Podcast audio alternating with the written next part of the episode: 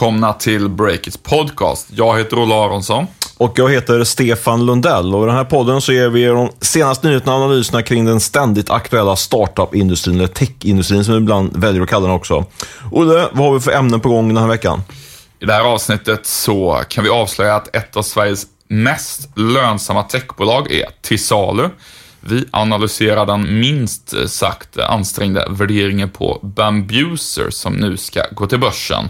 Eh, och så är Kristina Stenbecks svenska favoritmäklare på gång med en ny techfond. Men först kör vi fem snabba va? Det tycker jag, men det var väl ändå en riktigt kittlande ingress där för alla som lyssnar på den här podden. Jag hoppas vi kan leva upp till den. Jag tror det faktiskt, den här gången. Du kan börja med de fem snabba. Yes. Eh, XM Reality, eh, ett svenskt företag som ägnar sig åt AR, alltså så kallad förstärkt verklighet. De kommer börja handlas på börsen den 26 april.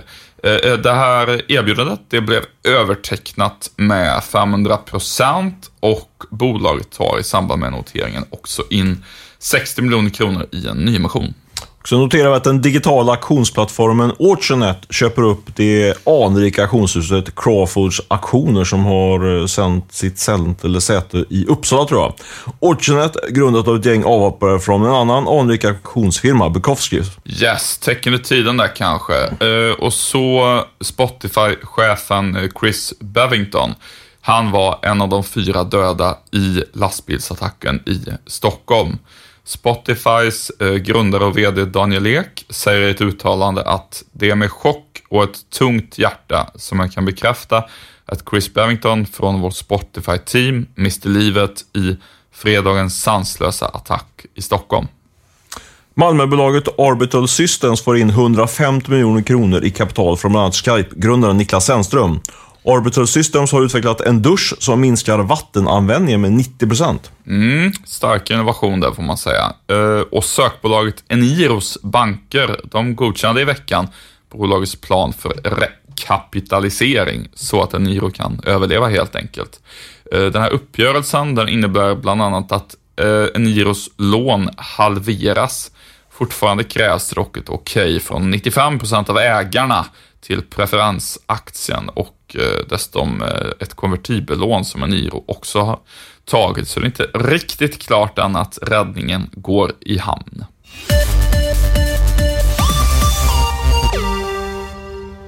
Vi har vår huvudsponsor Rackfish med oss såklart i detta avsnitt.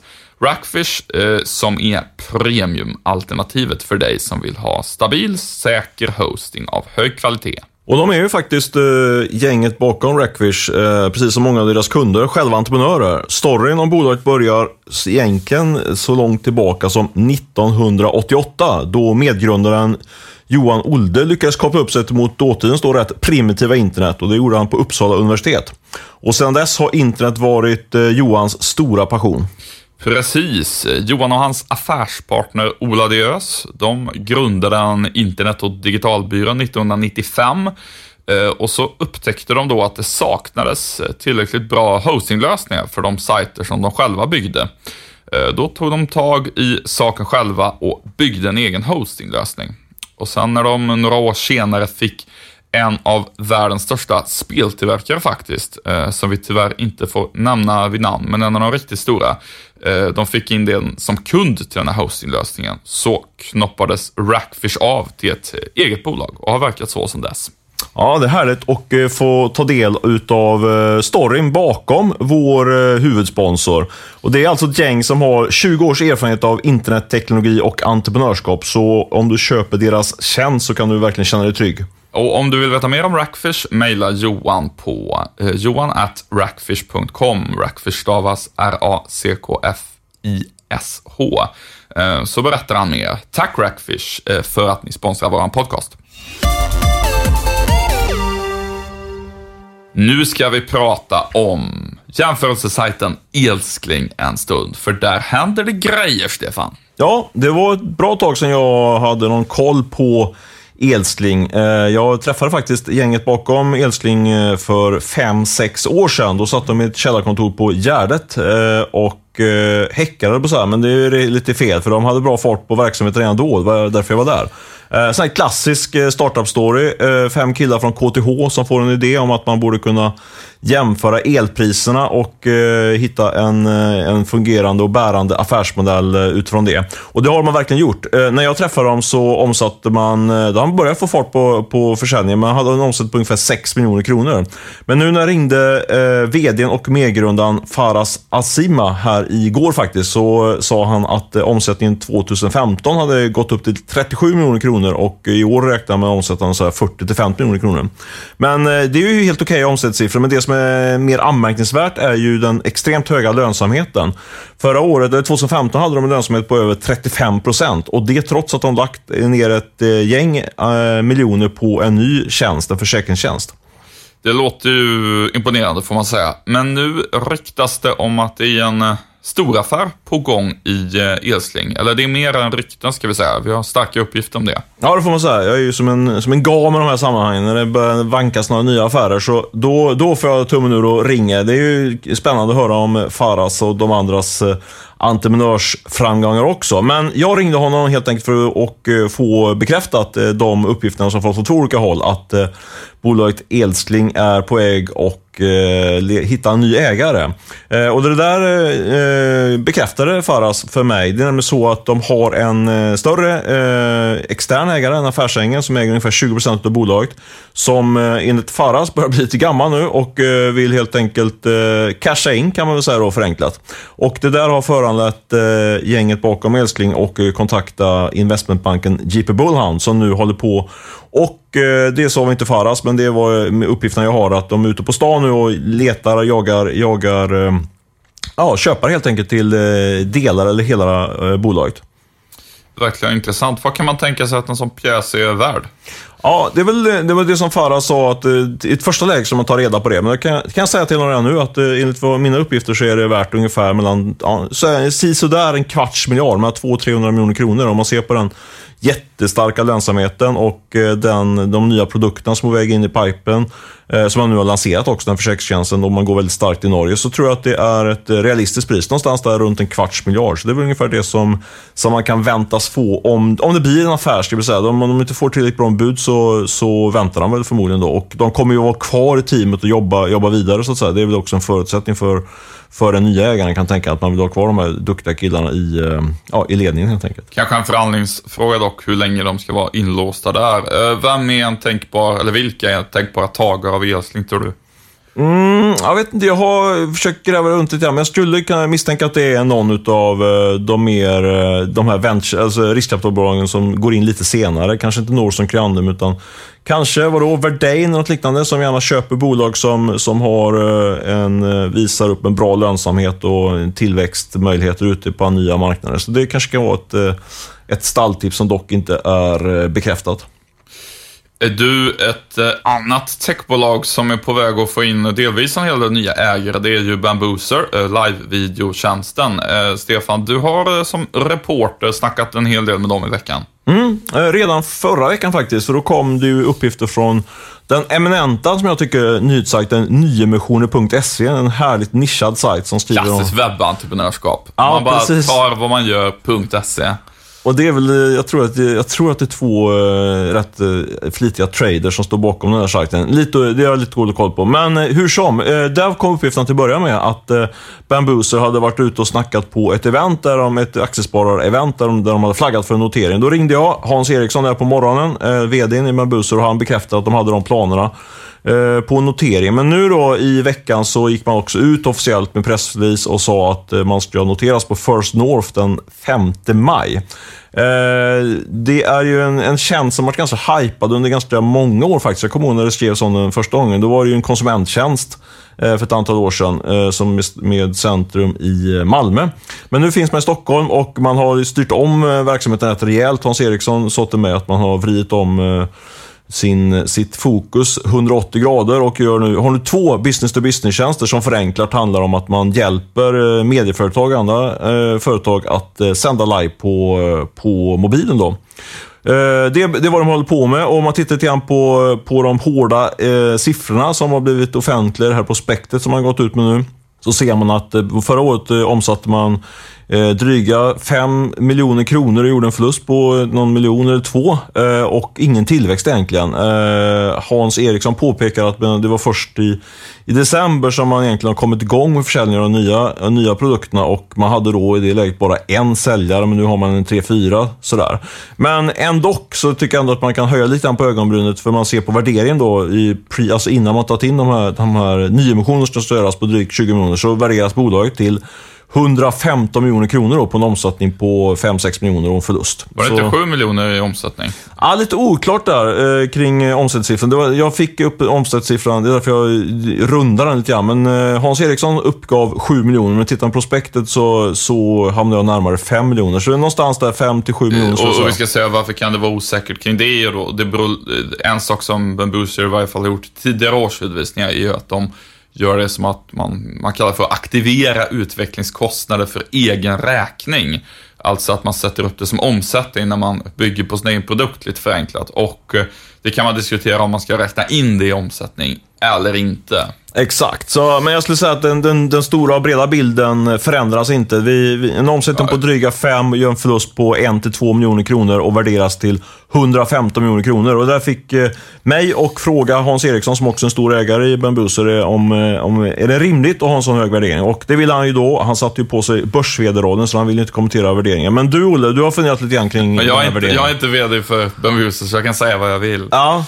Uh, nej, men det är förstås uh, övervärderat. Um, det här tycker jag är ett exempel på när börsen blir lite av, um, alltså bilden man får utan, utan några specifika uppgifter om det så tycker jag att uh, som kommentator från, från sidan så får man bilden av att um, det här är ett företag där, där börsen blir lite grann, tyvärr, av ett sistahandsalternativ faktiskt.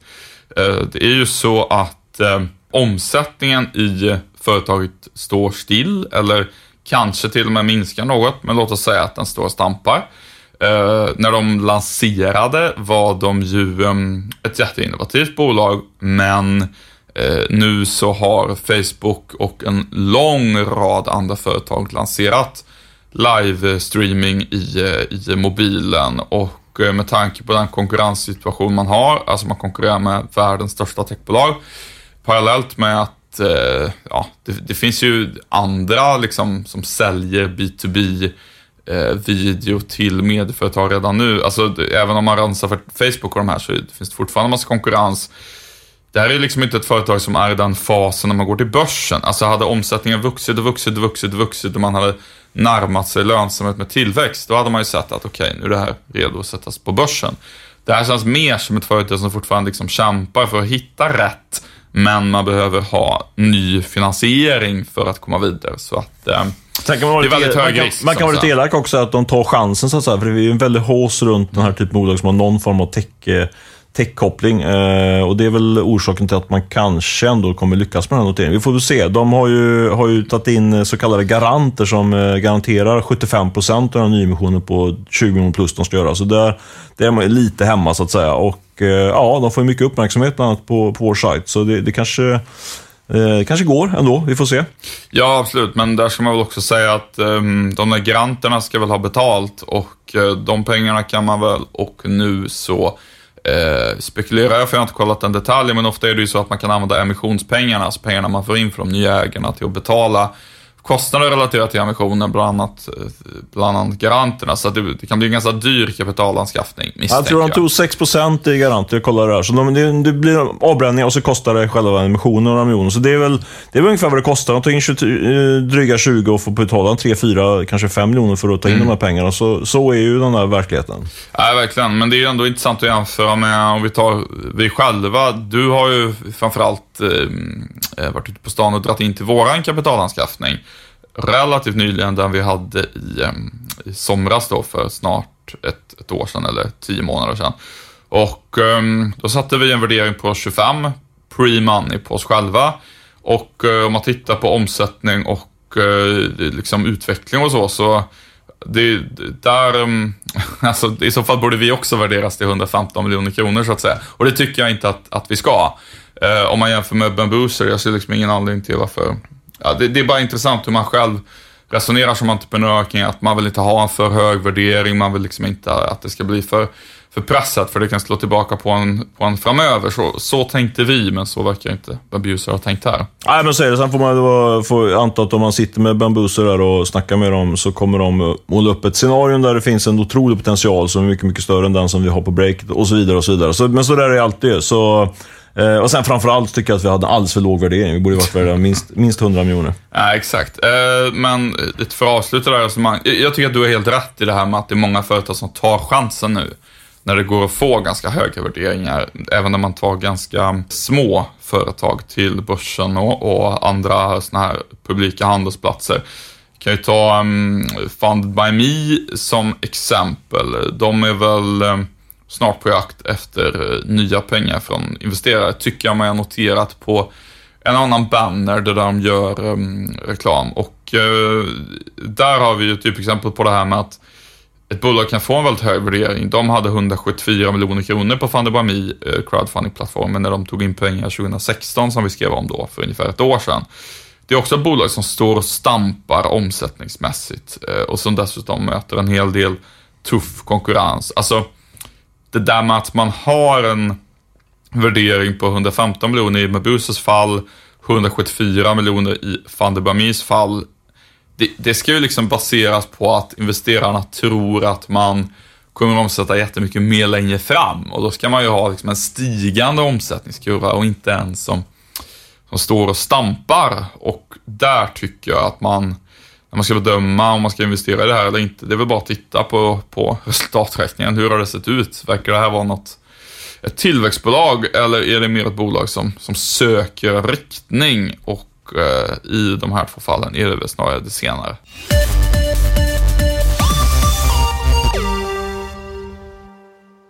Den här podden sponsras av Collector Bank, det svenska entreprenörsdrivna bolaget som både är ett fintechföretag och en bank.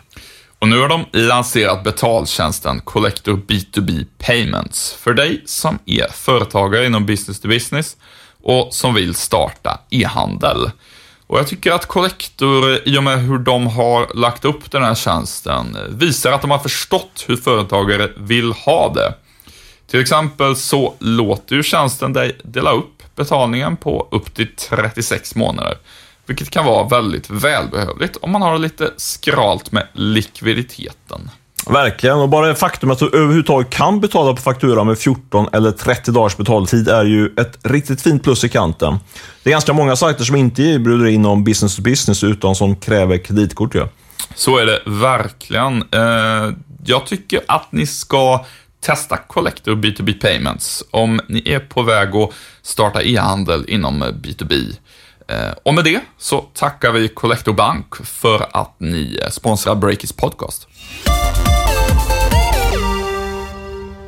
Jag läste, eh, måste erkänna, eh, med stort intresse en intervju på D Digital med vår sjukvårdsminister Gabriel Wikström. Eh, där han pratar om att ersättningar till digitala vårdcentraler skulle skulle sänkas ganska rejält. Det där var en, en brandfackla lite grann som eh, jag tycker passerade lite obemärkt förbi här i veckan. Eh, jag har inte skrivit så mycket själv om digitala vårdcentraler, men jag tänkte direkt att det här måste ju ha en rätt stor inverkan på, på det där segmentet. Det är ju min doktor och eh, Kry har tagit in väldigt mycket riskkapital. Olle, du har ju skrivit om dem där från start får man säga. Vad, vad är din analys om, om, om den, här, den här flaggningen då från vår sjukvårdsminister?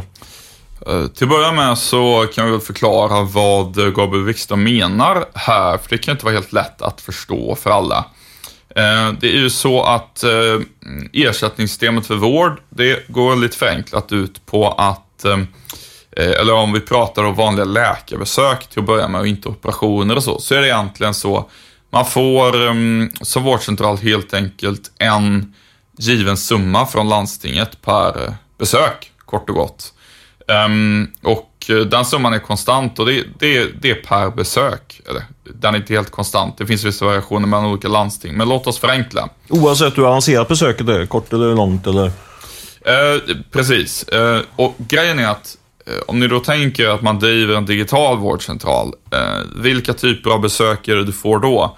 Det är, om man ska vara lite um, fördomsfull på att säga, men snarare om man ska vara realistisk så är det så att du får förmodligen vårdbesök ganska mycket för folk som till exempel vill förnya ett recept eh, och sådär. Som är väldigt snabba och enkla besök. Det kan ta bara ett par minuter eh, för läkaren att hantera det.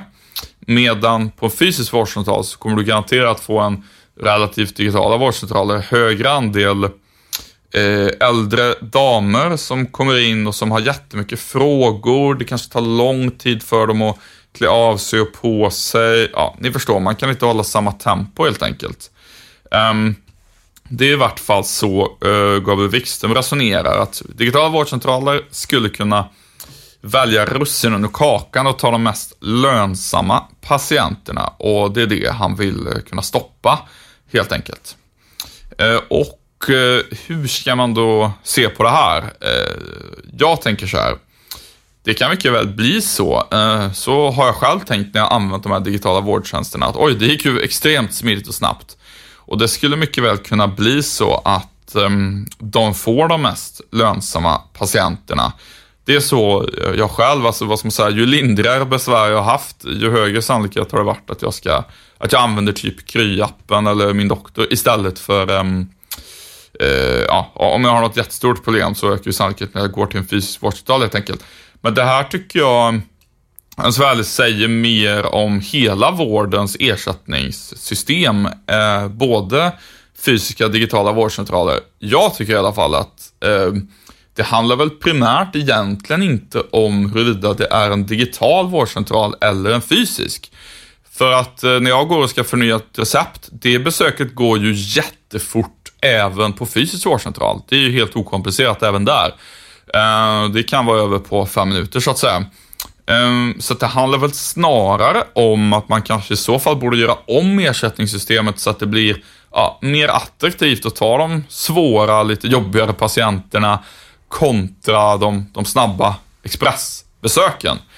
Det låter, låter rimligt. Men det jag funderade på när jag såg den här nyheten, det var ju eh, om Kry och min doktor och de andra har liksom tagit höjd för, om de har haft med det i sin riskkalkyl så att säga, att, att eh, avgifterna skulle kunna gå ner då ganska, för han var ju ganska kategorisk där när han uttalade sig. Så det, det, ja, det där tyckte jag var rätt intressant också. Eh, man kan ju säga så här, eh, om vi tar Kry som är det bolaget som ehm, jag har skrivit mest om, så de drog ju faktiskt igång verksamheten och har kört ganska länge utan att ens eh, få landstingsvård överhuvudtaget. För att man fick inte den, man fick inte den här ersättningen från landstinget för digitala besök överhuvudtaget från början. Nej, men det var väl ett sätt att etablera sig. Det, var inte, det kan ju inte varit det som man tänkte bygga modellen på, att man skulle få någon ersättning därifrån, eller? Ja, så här, du kan ju komma ganska långt tror jag på bara ha alltså, företagsvård och att det finns också en grupp personer som kan tänka sig att betala extra helt enkelt. Alltså läkarbesök kostar 500 spänn istället för 200. Det finns ju någon typ av premiesegment där. Så att, eh, men visst, det är klart att man vill ha alltså, den, den riktigt stora marknaden, eh, så att säga. Men ehm, eh, jag tror liksom att, att, att det finns en regulatorisk risk i det här, det måste man ju ha, ha räknat med när man gav sig in i det.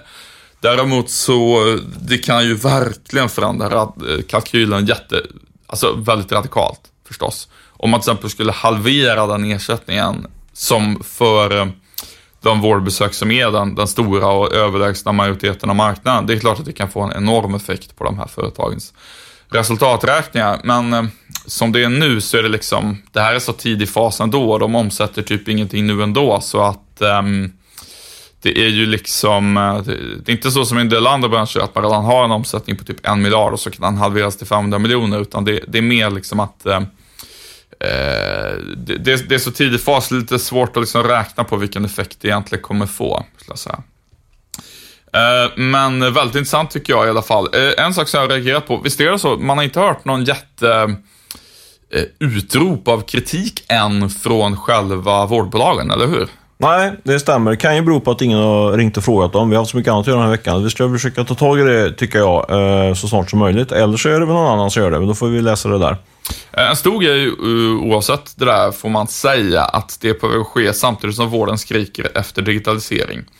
Ehm, vi ska rapportera om något helt annat nu, nämligen en ny eh, fond på väg in på den svenska techmarknaden. En paradgren för Stefan Lundell, får man säga. Hur många gånger tror du du avslöjat en ny techfond här i podden? Ja, alldeles för många tror jag. jag tror, intresset är ju inte jättestort, fast jag tycker att ni borde vara intresserade av det, alla ni som lyssnar. För det ger ju ringar på vatten för hela tech och startup-industrin. Tycker du du har upp det bra i ingressen där? Det är Kristina Stenbecks favoritmäklare. Ja, det kräver, tarvar kanske en liten ut, utläggning. Eh, det är faktiskt så. Det, det har faktiskt eh, substans, den, den eh, ingressen. Det är så här att eh, på Robur, den stora eh, fond, eh, fondförvaltaren som eh, ägs av Swedbank, där finns det två eh, förvaltare. Den ena heter Erik Sprinkhorn och den andra heter Karl Almfelt. Och det är Karl Almfelt framförallt som jag som jag syftar på när det gäller eh, Kristian Stenbeck. Det var nämligen så att när han var eh, mäklare på Nordea för ett par år sedan så, eh, så var han en av de första eh, på den svenska marknaden, eller egentligen hela marknaden, att upptäcka Kinneviks eh, förträfflighet. De var ju väldigt, eh, väldigt eh, nersålda. Eh, aktien stod väldigt lågt på grund av att man var väldigt osäker på Christian Stenbecks då, eh, intåg i den digitala sektorn. Men Karl var väldigt tidigt på det här och eh, enligt mina källor så hade, hade han en väldigt nära kontakt med Christian Stenbeck under de där åren. Eh, såklart för att hon gillade att han sålde in det här caset till eh, eh, väldigt kapitalstarka investerare. Och han fick ju rätt, eh, i alla fall i det korta perspektivet som det oftast är på Stockholmsbörsen. Efter det så gick han vidare till eller på alla börser i hela världen kan man säga. Eh, efter det så gick han då vidare till eh, Robur och har kört en, eh, ett antal, några småbolagsfonder för Robur. Bland annat en teknikfond där ihop med den här Erik Springshaw. Och jag vet inte om jag uttalar efternamnet riktigt rätt, men jag, vill hellre kalla honom för Erik då istället då, slipper mm. slipper Det är bra. Eh, nej men eh, summa summarum, det, det, har varit en, väldigt, väldigt eh, framgångsrik fond. De har haft investeringar i bland annat i Paradox och Storytel och en massa andra bolag som gått som raketer på, på Stockholmsbörsen. Eh, och nu eh, har han en eh, ny fond på gång som är väldigt spännande faktiskt, måste jag säga. Är det här en eh, fond som är, han kör liksom själv eller är det i Roberts regi på något sätt? Ja, det är Roberts regi och eh, det innebär, bäddar ju också för att han väldigt snabbt kommer att få in de här 2 miljarderna kronorna som man, som man räknat att fonden ska ska ligga på. Eh, och Det som gör att eh, jag tycker att det är intressant att ta upp den här i vår podd är att det ska, de ska, en, del, en rätt stor del, 20% ungefär av pengarna ska investeras i så kallade eh, pre-IPOs. Och Det innebär på mer vanlig svenska att bolag som är på väg till börsen, innan de går till börsen, de har tagit beslut på att de ska noteras eh, inom 6-12 månader. Då brukar man plocka in eh, investerare Eh, inför den där noteringen. Och där ska då den här fonden kunna investera. Så investerar man, det här är ingen native för, för den här nya fonden, men eh, inget sponsrat inlägg. Men om man är intresserad av att investera i bolag Eh, utanför börsen, techbolag då företrädesvis, för Carl har ju haft en, en försäljning för dem, de han följer mycket nära. Då kan man investera i den här fonden och eh, på det sättet då få exponering mot eh, eh spännande techbolag som är på väg mot eh, en notering. Det låter som en slug strategi. Lite um, vad jag tänker när du, när du berättar om det här, det är ju det här att eh, vi pratar om till exempel XM Reality och att den emissionen blev mm, övertecknad med 500 procent. Det är ju så att vad det innebär, det är då att eh, de, alltså alla förväntar sig att de här aktierna kommer gå upp jättemycket och därför är det eh, precis i början när de går in på börsen som Crunchfish och ett gäng andra sådana har gjort och därför är det väldigt, väldigt många som tecknar sig. Men man får liksom väldigt liten sån här tilldelning, du får väldigt lite aktier för det är så många som vill vara med och sen går den upp typ 40% första handelsdagen och så kan man göra en vinst på 40% på så vis. Så har det varit med ganska många sådana emissioner. Men om man då kan vara med i eh, emissionen 1 steg innan där, då kan man ju liksom få en liten förtur till den här förmodade rusningen och eh, det är nog så en del kommer tänka när man stoppar in pengar i den där fonden, eller vad tror du? Ja, men det är precis så är det. Och sen är det såklart alltid man får betala med att man tar en ökad risk. Det kan ju, marknaden kan ju kan ju klappa ihop och så vidare. Och så men men ja, det är en ganska spännande eh, eh, möjlighet för, för småsparare, skulle jag säga. Eh, det var intressant också, när jag pratade med, med Carl här på morgonen, eh, för han sitter verkligen mitt i marknaden och kan ge en bra bild av eh, klimatet. Och han var fortsatt eh, så, eh, positiv till till techsektorn. Även... Eh, surprise, surprise. Ja, nej, men, det, men så kan man ju säga. Jag höll på tänkt lägga väl... Ja, men ändå. Jag håller med dig på ett sätt. Att han, varför, om man drar in techfond så bara... men... Det, var eh, det var underbart om han hade varit negativ till techsektorn. Ja, därför drar... stor respekt för honom. Därför drar han igång en techfond. nej, men eh, han är, det är ungefär som att vi på Breaket tror ju ändå på, på det här med digitaliseringen. Men däremot kan vi ju peka på saker som inte, som inte är lika happy inom det här segmentet. Men som helhet tycker han det. Men det som, jag, som Carl då påpekade var att liksom i, eh, det finns ändå, särskilt bland de bolag som visar eh, att de har en fungerande affärsmodell och eh, lönsamhet. Där finns det fortfarande stor potential även om, om värderingarna har gått upp även där. Och han trodde att antalet börsnoteringar utav techbolag kommer att, som han sa, takta på ungefär som det varit de sista 12 månaderna. Vilket innebär att det kommer ett väldigt stort flöde utav av svenska techbolag som noteras på på Stockholmsbörsen och andra börser runt om i världen. Vilket är kul. Men den här Karl Armfelt tycker jag är en person att hålla ögonen på lite grann. Det är ju en, en kille som eh, både entreprenörer eh, med snabbväxande bolag och eh, folk på de så kallade VC-firmorna, riskkapitalbolagsfirmorna, ska hålla sig kompis med. För han kan ju hjälpa till och lotsa ett bolag till börsen som i form av investerare. Ja, grattis till ett bra avslöjande också, Stefan. Um, du, innan vi avslutar, jag känner att jag måste bara berätta om någonting som jag läste om igår som jag bara sögs in i. Vad kan det vara för något? Jag har inte hunnit titta här vad, vad du ska snacka om. Vad, vad, vad, vad tänker du på? Jo, uh, kulturproblemen på Uber. Det verkar bara, bara, bara fortsätta. Uh, nu har jag läst um, i den eminenta tjänsten som, uh, om ni har råd, jag tycker alla ska prenumerera på, The Information, lite grann om hur Ubers eh, VD och medgrundare Travis Kalanick och hans högra hand Emil Michael eh, om hur de beter sig när de umgås. Vill, vill du veta några kul detaljer? Ja, det låter spännande verkligen. Vad, ja, hur går det till? Men, eh, till att börja med så eh, de här två umgås eh, väldigt, väldigt mycket privat också. Utöver att eh, de jobbar väldigt nära tillsammans. Emil Michael är då affärsutvecklingschef och en typ av vice VD kan man säga på Uber. Och eh, eh, några saker de har gjort tillsammans. Eh, festat med eh, modeller och Leonardo DiCaprio på eh, Leonardo DiCaprios lyxyacht. Eh, de har gått på fest ihop på Playboy Mansion.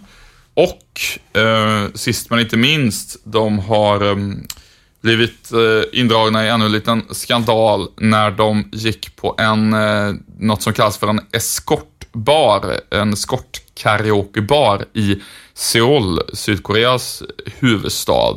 Och um, enligt information så har den övriga ledningsgruppen, eh, där för övrigt många hoppat av på sistone på Uber, börjat tycka att deras festande är ett eh, problem. Eh, vilket man ju verkligen kan förstå med tanke på Ubers problem att de får mycket kritik för grabbig kultur och så vidare. Det blev faktiskt rätt häpen när jag läste om det här. Vad, vad är din spontana reaktion, Stefan? Nej, men det är väl, jag har väl bara skriva under på det. Och det är, ju intressant om man ändå ska sätta in det i någon form av finansiell perspektiv. Så är det väl en, apropå risker och så, så är det där väl, är väl en absolut en riskfaktor. Eh, när det är så extremt högt uppumpade värderingar så är väl sånt som skulle kunna explodera i ansiktet på investerarna eh, förr eller senare om det kommer, det kommer något ännu värre. Det verkar finnas potential för att det ska dyka upp något sånt där. Så det är ja, intressanta datapunkter där från The Information som jag också tycker är en väldigt bra publikation. Eh, lite fånigt att de rapporterar den typen av saker där, men eh, ja, men det var liksom eh, en ingång för att få en att vilja läsa mer om, eh, om han Emil Michael. Den liksom hemliga makthavaren på Uber kan man ah, säga. Smart, eh, smart journalistiskt drag som uppenbarligen lyckades eh, den här gången. Eh, ja, intressanta små datapunkter. Har vi något mer att rapportera innan vi ska runda av här? Uh, nej, det är väl det helt enkelt. Vi ska tacka Rackfish förstås, vår huvudsponsor. Och så ska vi tacka Beppo ljudproduktion som klippte detta avsnitt. Annars så, uh, ta hand om er så hörs vi nästa vecka. Ha det bra. Hej hej. Glad påsk också.